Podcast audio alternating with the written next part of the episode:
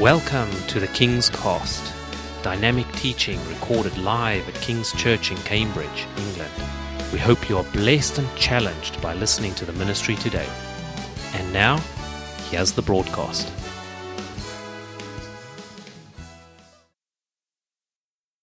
John chapter 20, verse 19, it says this On the evening of that first day of the week, when the disciples were together, with the doors locked for fear of the Jewish leaders, Jesus came and stood among them and said, Peace be with you. After he said this, he showed them his hands and side. The disciples were overjoyed when they saw the Lord. Again, Jesus said, Peace be with you. As the Father has sent me, I am sending you. And with that, he breathed on them and said, Receive the Holy Spirit. Verse 23 If you forgive anyone's sins, their sins are forgiven. If you do not forgive them, they are not forgiven. Now, Thomas, also known as Didymus, one of the twelve, was not with the disciples when Jesus came. So the other disciples told him, We have seen the Lord. But he said to them, Unless I see the nail marks in his hands, and put my finger where the nails were, and put my hand into his side, I will not believe. Verse 26, a week later, so now we move a week on from this, this time. A week later, his disciples were in the house again, so the same place. And Thomas was with them. Though the doors were locked, Jesus came and stood among them and said, Peace be with you. Then he said to Thomas, Put your finger here. See my hands. Reach out your hand and put it into my side. Stop doubting and believe. Thomas said to him, My Lord and my God.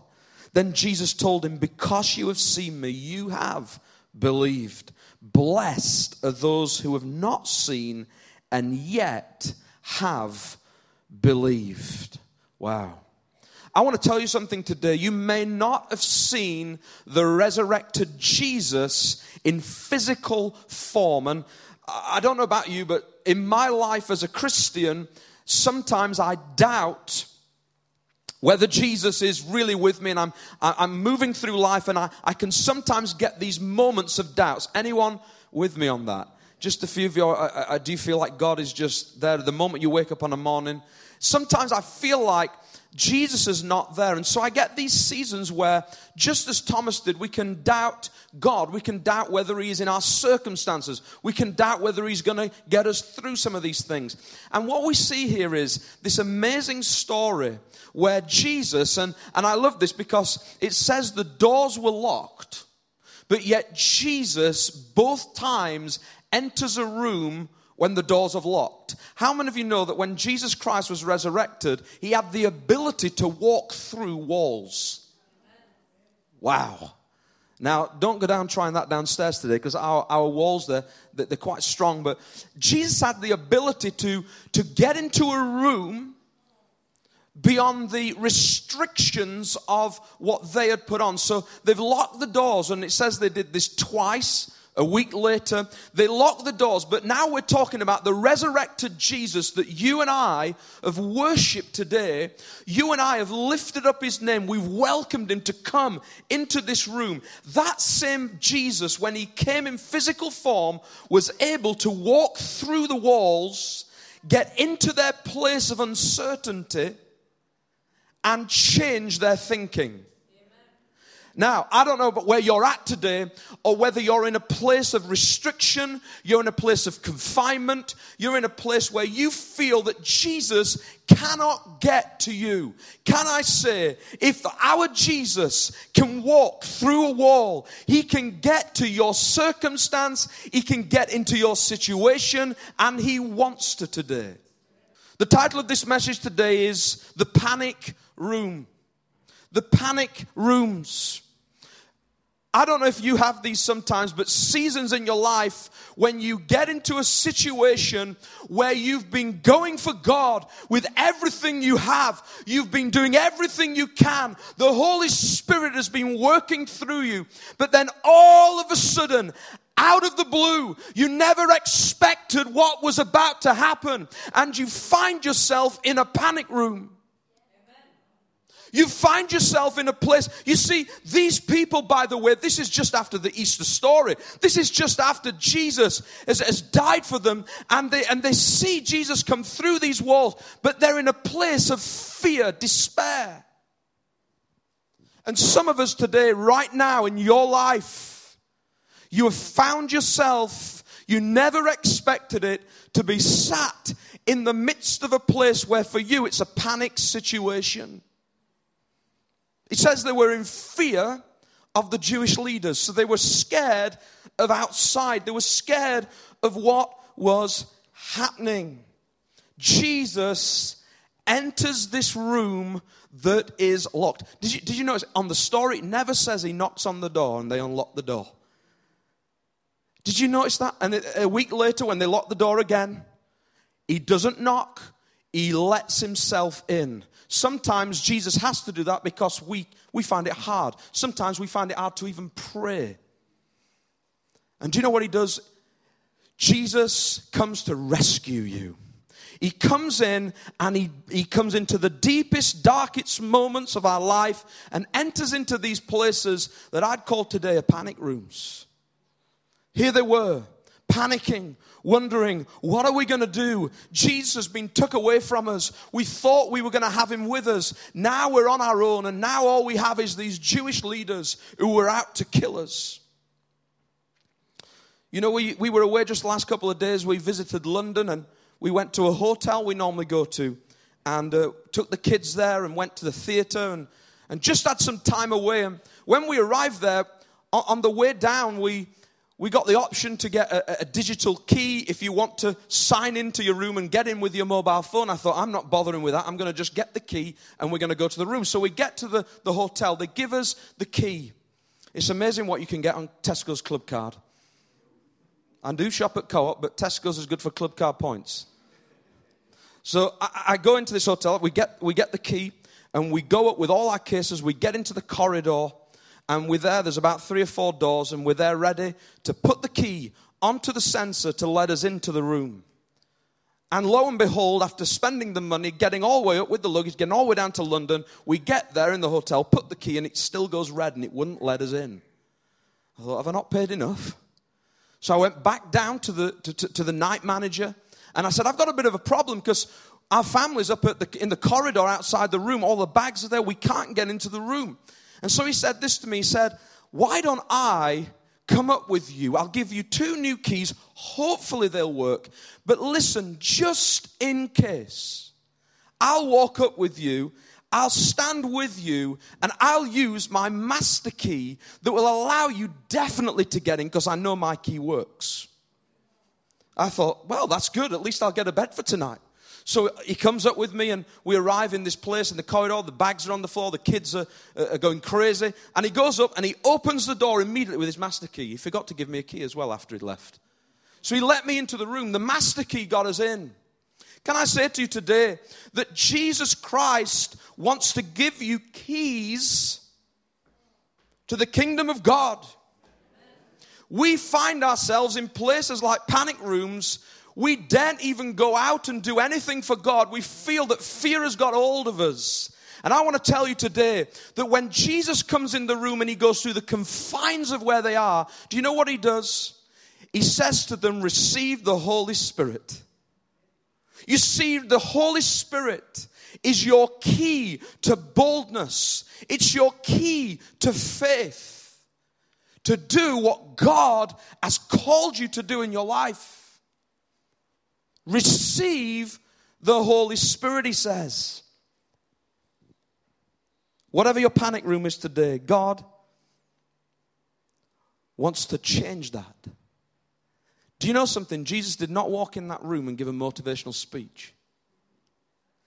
He didn't walk in the room and say, Can I just tell you about three steps to life and how you can have a better life and confidence and boldness? I just want to go through a few five, five point tip. In fact, I've got a, a book you can buy on the way out of the door.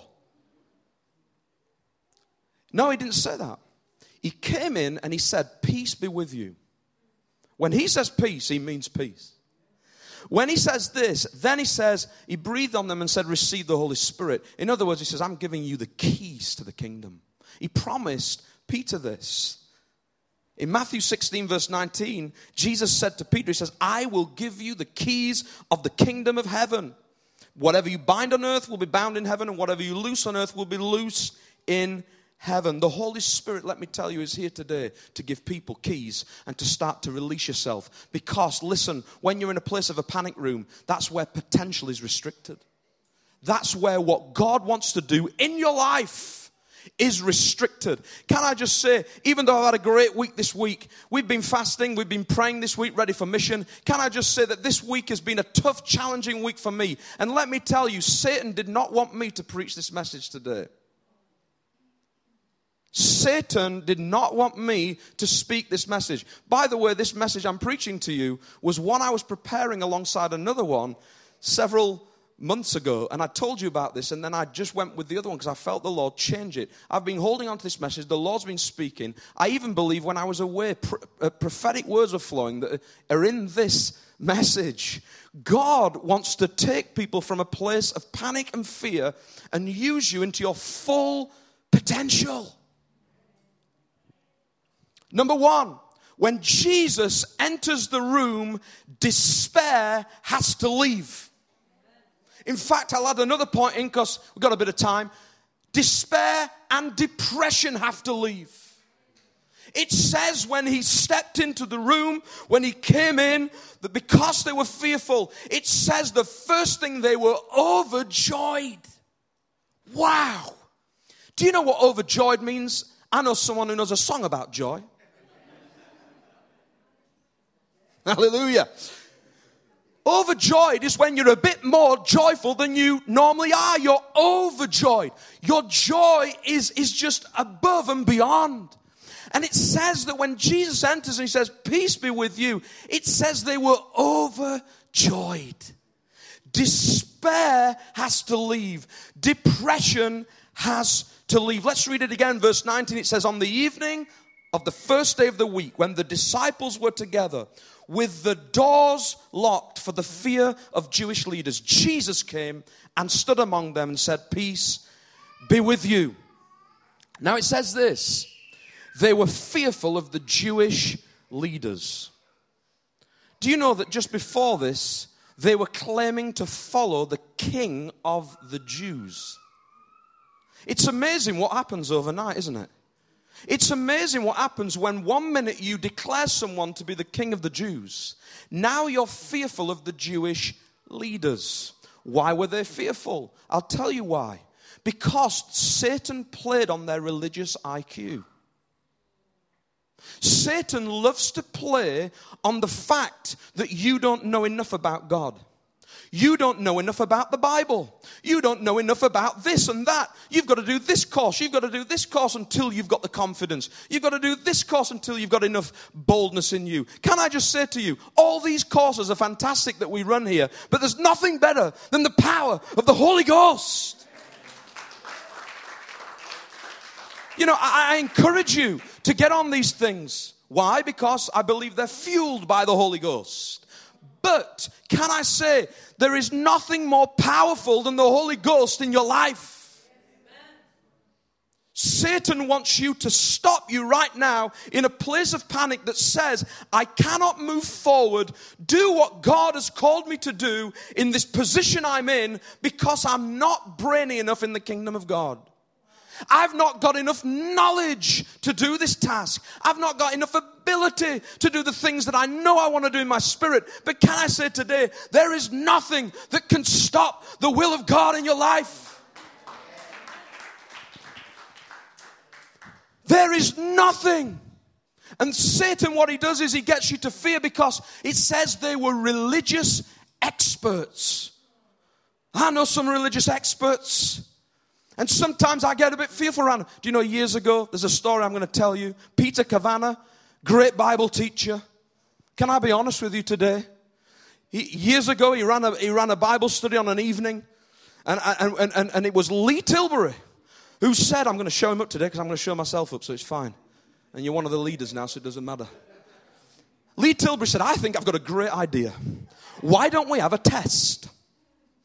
Why don't we have a test to, to show our ability? So we did. Peter Cavanagh set up a test, an exam. It was great. Lee didn't show up. We get him for that all the time. We sat there waiting for him to arrive and he didn't arrive. He, has got all the great ideas. The problem is, what he doesn't know is this I failed the test. I went and I didn't get the certificate. Because on the Sunday morning, when everyone got up, I was sitting there curling in my seat thinking, I hope no one knows that I didn't get this. This is the pastor that, that is serving you today. I realized something that my, my IQ at the time wasn't the same as others. Can I just say, if you think sometimes that you know more than I, that's fine. That's fine. It's not a competition to who knows what. It's not a competition to how much you know and what the wood was that Noah's Ark was built in, because to be quite honest, in this day and age, I don't really care. But what I do care about is people's eternal salvation. We can learn about the wood, but that's, that depends whether you show up for the test or not. Maybe we should have that test again one night. This time I won't show up, you show up. Praise God.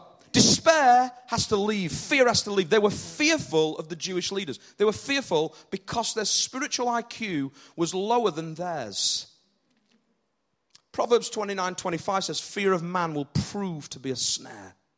But whoever trusts in the Lord is kept safe. Amen. I've put here magnify a little intimidation in your life, and you'll qualify a greater limitation in your life. If you magnify the little intimidation that's coming your way, let me tell you, you are qualifying limitation. You're saying, limit me. If intimidation is coming your way, you feel fearful of moving forward because someone else around you knows more than you do. Let me tell you, it's not a competition. There are people who are going to be coming on the leadership course. They're going to know things probably that sometimes I don't know. But listen, we're in a family. We're all growing. We're doing it together. That's what the kingdom of God is about. When you get this, it's liberating because the enemy wants to get us into this pedestal mentality of how we think church is. But he takes ordinary people, ordinary people like you and me. But sometimes we let things stop us, fear stop us and get in the way. 2 Timothy 1 7 says, For God has not given us a spirit of fear, but of power and love and of a sound mind. I want to remind you in Acts chapter 4 13, Peter and John are before the Sanhedrin. They've just healed the man at the gate beautiful in Acts chapter 3. So they've just performed this amazing miracle. They've seen a guy get up, get healed. And it says, Silver and gold we ain't got. They didn't even have money, let alone knowledge. They didn't have much.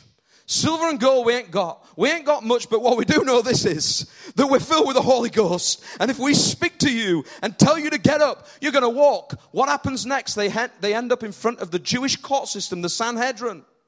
The Sanhedrin are challenging them, they're questioning them, all about who they are. And verse 13 says this in Acts chapter 4.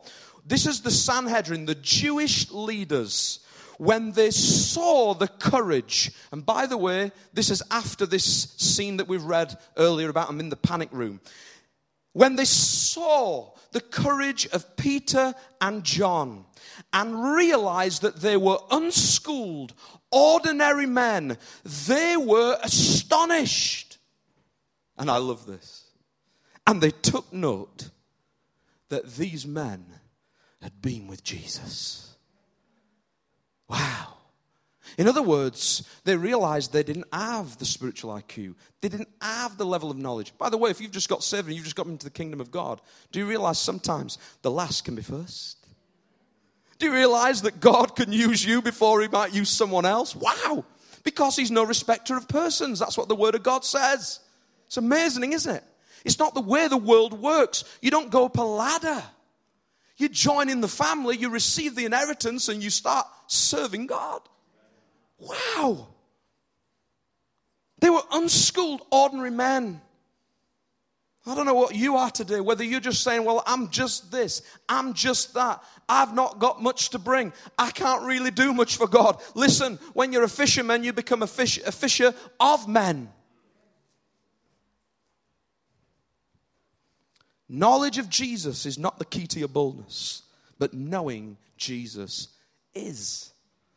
You got to know him. You've got to get to know him. Know that voice and know that he will give you the key to get into what he wants you to do. Just the other week, I was out ministering up in Isleham. Uh, up in, if anyone knows a church up in Isleham, we went up there, ministered, and I took with me Rob and Lewis. And we went out for this whole evening. The, the meeting started 7.30. They said it's an hour and a half meeting. We finished four hours later.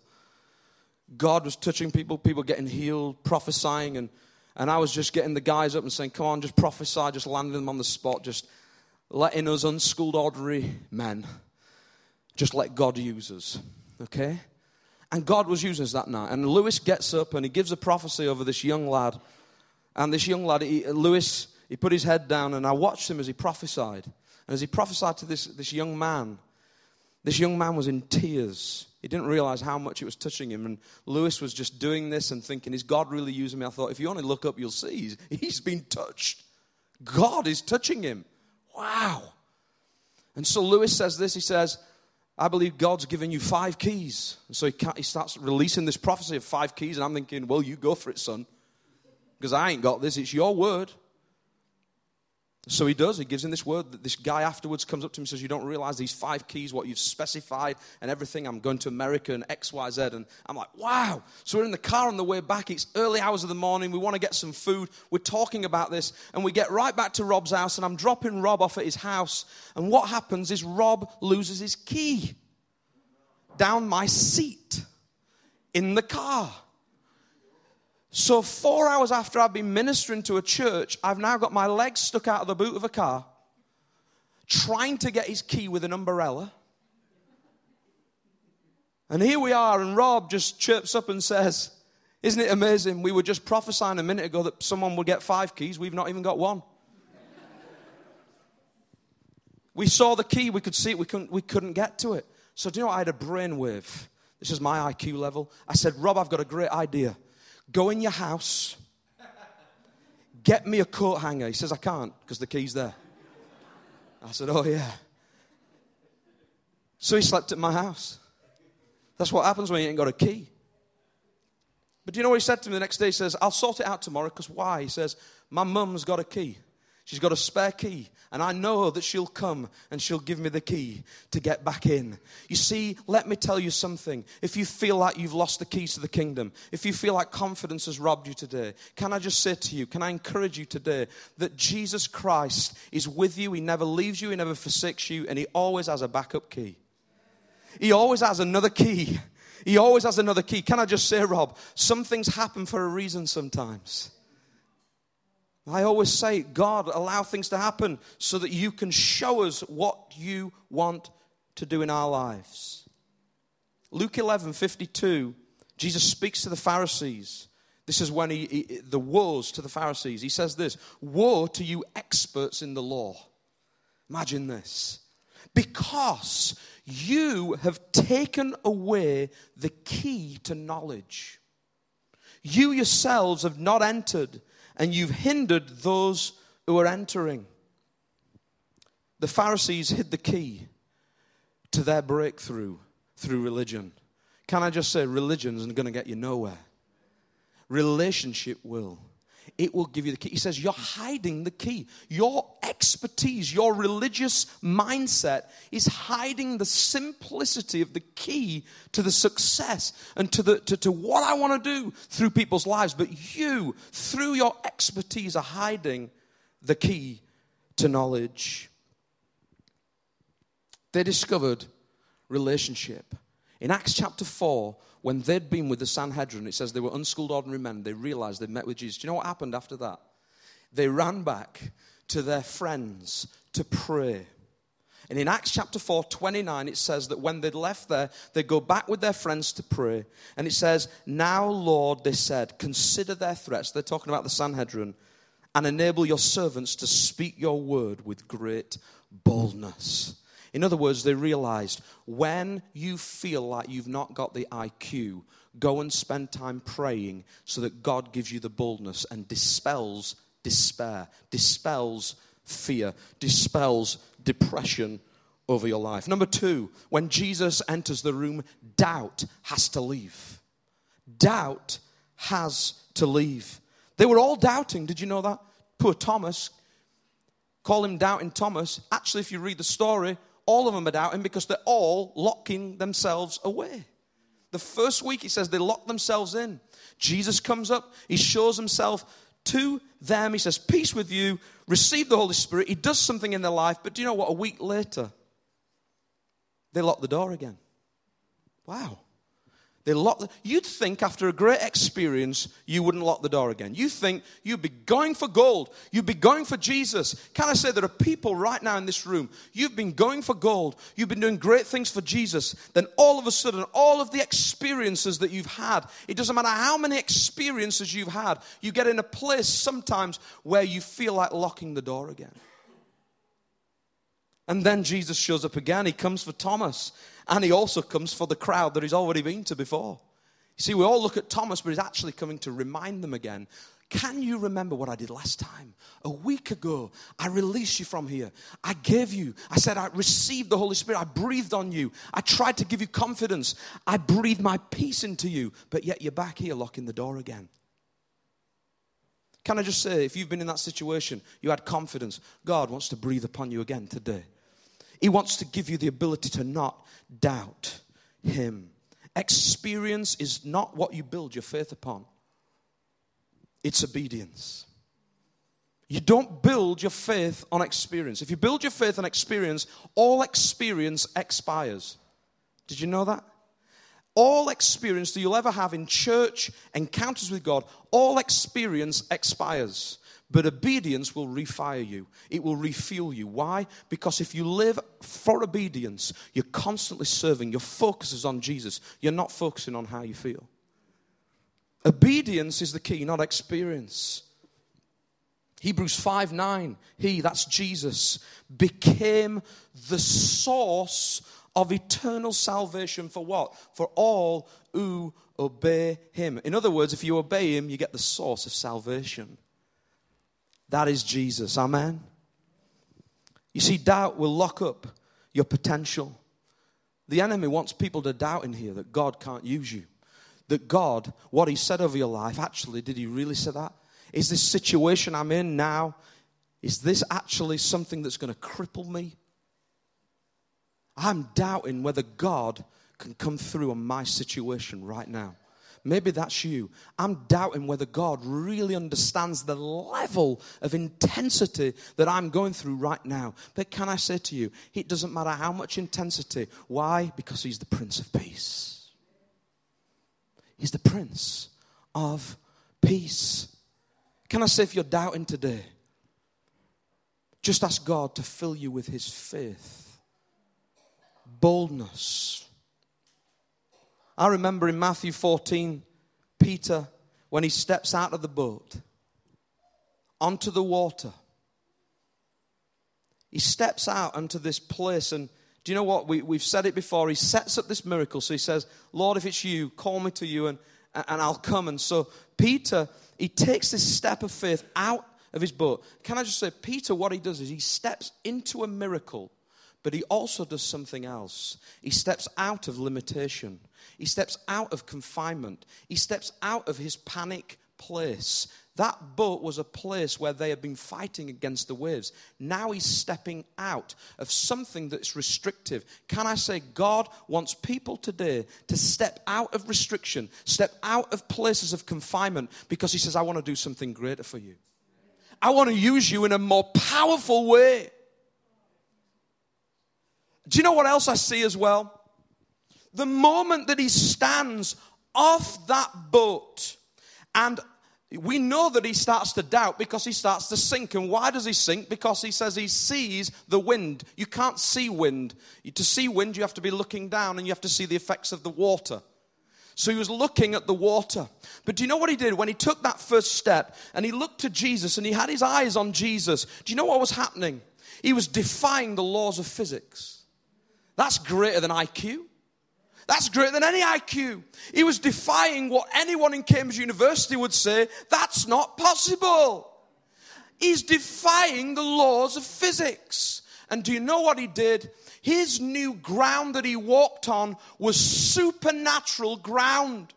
It was a supernatural foundation that defied the laws of physics. And God wants you to step out of what you think is great and not to doubt Him, but as you take that step of faith onto the foundation that is supernatural. It defies the laws of physics. It defies what anyone out in the world could offer you. Because I love it that when he steps onto the sea, the sea becomes his new foundation. How big is that? How big is that?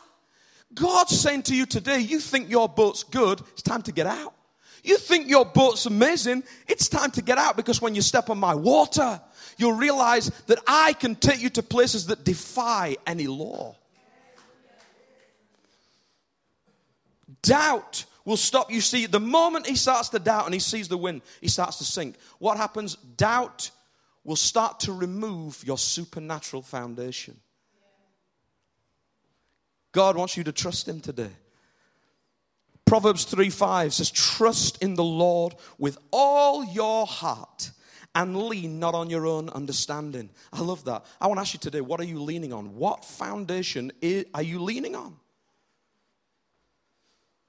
What foundation? If you look in Matthew chapter 7, you'll see it talks a, a great little illustration of, of, this house that's not built on, on a good foundation. So when it says the, that the bad weather comes and it will knock this house down, and we love that story, it's actually talking to Christians, it's not talking to non believers. It's saying people who believe in Jesus, you've got to build on good foundation. Because when something comes, it will absolutely knock your house flat. He's not talking to non Christians. He's not saying this is non Christians. He's saying, if you believe in me, you got to make sure, you better make sure, because when Satan comes in and he tries to knock your house down, it will go flat. Because the force will take you down. What foundation are you building on? Because you better get ready. If you look, I, am sorry to say this, but some churches won't like to preach this, but if you look at just before in Matthew 7 at that particular story, I'll tell you what it says. If you look in your NIV, it says, Jesus looks at true and false disciples. Then it goes into that section. What he effectively is saying is this Are you a true follower or a fake one? Because if you're a fake one, you're building on a foundation that looks good and supernatural, but it's not. And I'll tell you, every fake foundation will be tested. I want to build my foundation on supernatural foundation that's strong because when the wind and the water comes, it will not knock me down. Why? Because I'm building. I want to be a true disciple. Now it says this Jesus says that before, when he's talking about true and false disciples, it talks about the end times. That when Jesus returns, he'll say, Some will say, We prophesied in your name. Didn't we cast out demons in your name? Let me tell you, I don't care how many healings you've seen, I don't care how many demons you've delivered. It does not matter because Jesus says, Get away from me, you evildoers. I never knew you. There's a key word in all this no. In other words, what Jesus starts to say is, he then moves into the foundational aspect. What he's trying to say is, if you want a really good, strong foundation, don't try and build it up with experience and gifts. Build it up with a relationship with me. If you do that, you're going to have a really strong foundation, and you're going to be the type of people that, that you're going to know that when I come, you know my voice. You, You, you won't be that type of person that says, Look, look at the foundation I built. I healed six people on the streets. Look, I prophesied to these people. I did all these things for you, Jesus. Look at this foundation. And he's saying to you, You never knew me. You never spent time with me. You feel how you want to feel about those scriptures, but can I say today, I'm glad I know him. And I want to know him more. Because I don't want to be, I'm sorry to say this, I don't want to be the one when I see him and the judgment is coming, that when he comes back, he says to me, I want him to say, Good and faithful servant, well done. Not Phil, I didn't know you. You did lots of things. And by the way, we can all get into healing people and doing all these things. But listen to me, you've got to be very careful. Get to know him. Get to know him. More than get to know what his hand does. Get to know his face. Hallelujah. When you know him, he will take you out. It's the voice of God that you got to trust. Do you know, years ago, I used to work in a hotel. Me and Emma used to work in a hotel, and one day I was going into the lift. I may have told this story before, but one of my biggest fears is getting stuck in a lift. The door shut, I was there with cases, and I was stuck in this lift. And so the only thing I could do is press the emergency button and the call and to talk to someone. And I talked to reception, spoke to my wife, and said, I'm stuck in the lift. She left me there. She told me she was phoning someone. I'm not sure if she did. But I was in this lift, I was stuck in this lift. But can I just say to you, despite all of the technical abilities of what anyone would do, do you know what I trusted? The voice of the person I knew. Because I thought, if they know I'm in here, they're going to get me out of here. If they know I'm in this place of confinement, hopefully they're going to get me out of here. But listen, some of us sometimes we rely on our expertise, our knowledge. But can I just say, rely on Jesus. When you get to know Him, He will take you from your panic places and release you and get you out of a place of doubt. Amen. Finally, when Jesus enters a room, not only despair, depression, and doubt has to leave, but can I just say, disciples have to leave. Disciples have to leave that room.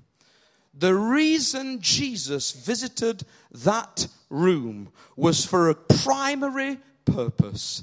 And do you know what that was? So that they would leave the room. He entered the room so that they would leave. He didn't enter to have a party and say, let's have church here, let's put some lights up and decor this place out, let's do a, right, a really nice little church meeting. No, he stepped into the room and Jesus gave them a mandate to go and get out and unlock the door. And I want to tell you today, we have not come in this room today, and we're not going to stay in this season in a place of confinement and just enjoying meetings. It's time to go. It's time to unlock the door. It's time to get out. It's time to let God do what He wants to do in our city, and we're not going to let Satan stop that. He entered the room so that they would get out the room.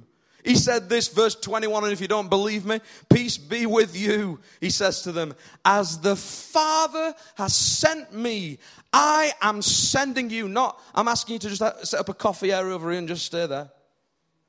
No, as the Father sent me, I'm the resurrected one now. I'm going back to prepare a place. The Spirit of God is going to come. I am sending you.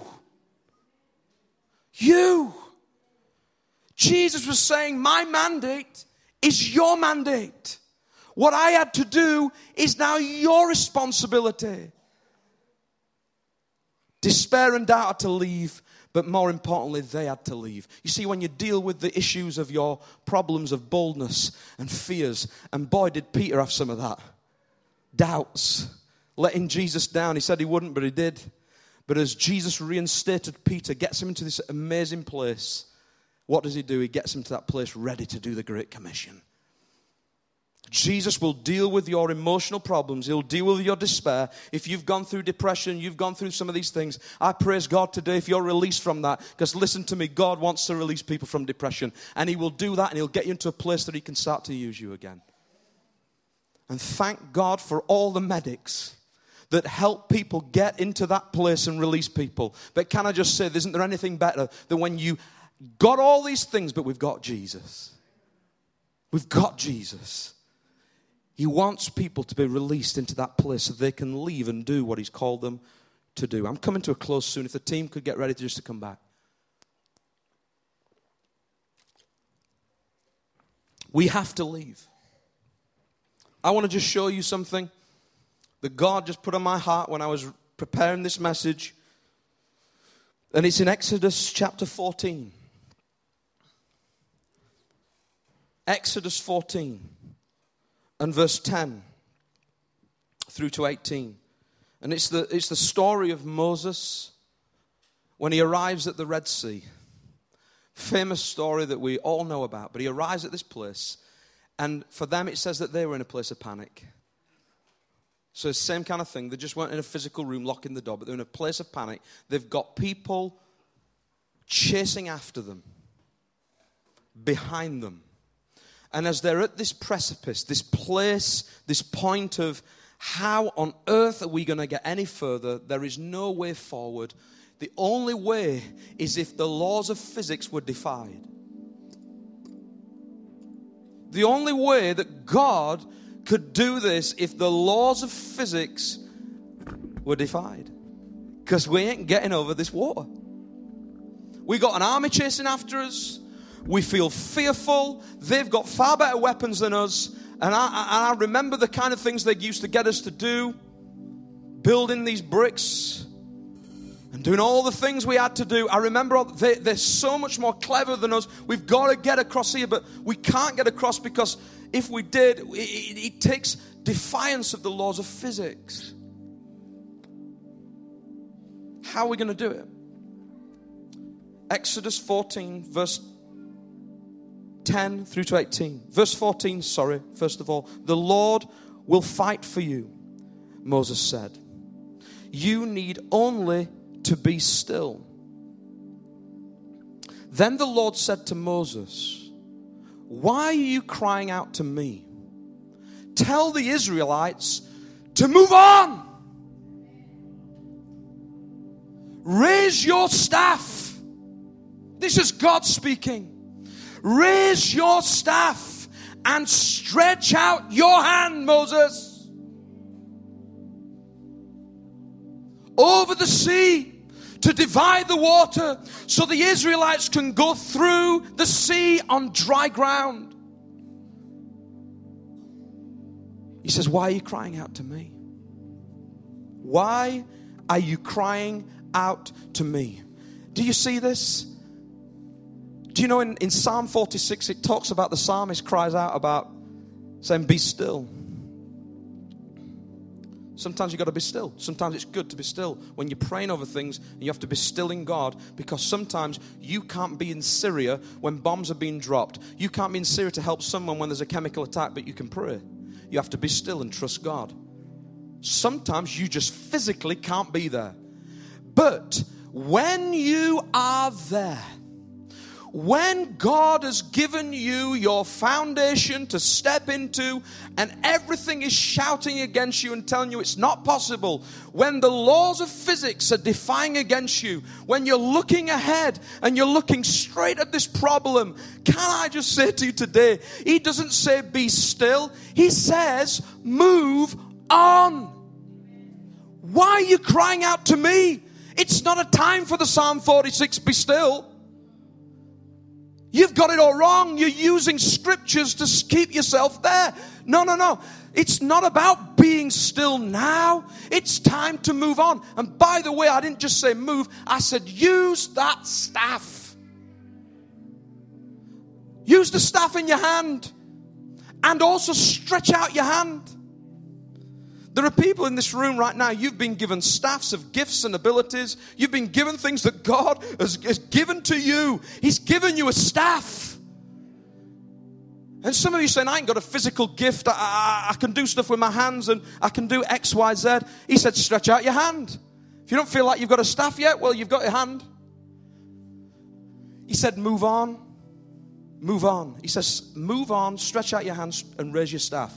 I want to say to you today, it's time not to stop in your place of panic and say, let's be still and have a prayer meeting. It's time. to move on. And when you do, when you raise your staff, the same principle applies to what applied to Peter. Right back in Exodus, the laws of physics become defined, defied, and then a miracle occurs, and God gives you a new foundation. You see, they weren't supposed to be walking on the bottom of that seabed. But a new foundation, a new path, a new way, a new direction, a new way forward is given to them. Hallelujah. There are times to be still. And let me tell you something. Now's the time not to be still when Cambridge is ahead of us. Now's the time not to be still when your city and your workplace is ahead of you. Now's the time not to be still when God wants to use you. Raise your staff. Stretch out your hand over the sea to divide the water. Hallelujah. Hallelujah. When we got to that hotel just the other day, I was looking at how I could have used the digital key because I thought, well, I couldn't get in with a normal key. And the digital key says that if you set the, the settings of the, the fact that you've paid your hotel bill and your reference number gets applied to your phone, your phone will tell the key to open. Can I just say something? That God sent His Son 2,000 years ago. He paid the price for you and for me he has paid the price. He's given a confirmation number to you. If you receive that today, if you receive the gift of the Holy Ghost into your life, let me tell you what happens when you use the key. It's not your purchase, it's what He purchased. Jesus died on a cross so that the Holy Spirit could come for you. He says, Today, I want to give you that digital download so that when you go, it's not your reference that lets you in, it's my reference. I finish with this Acts chapter 1, verse 8. Jesus said, But you will receive power when the Holy Spirit comes on you, and you will be my witnesses in Jerusalem and in all Judea and Samaria and to the ends of the earth. Hallelujah. Let's stand.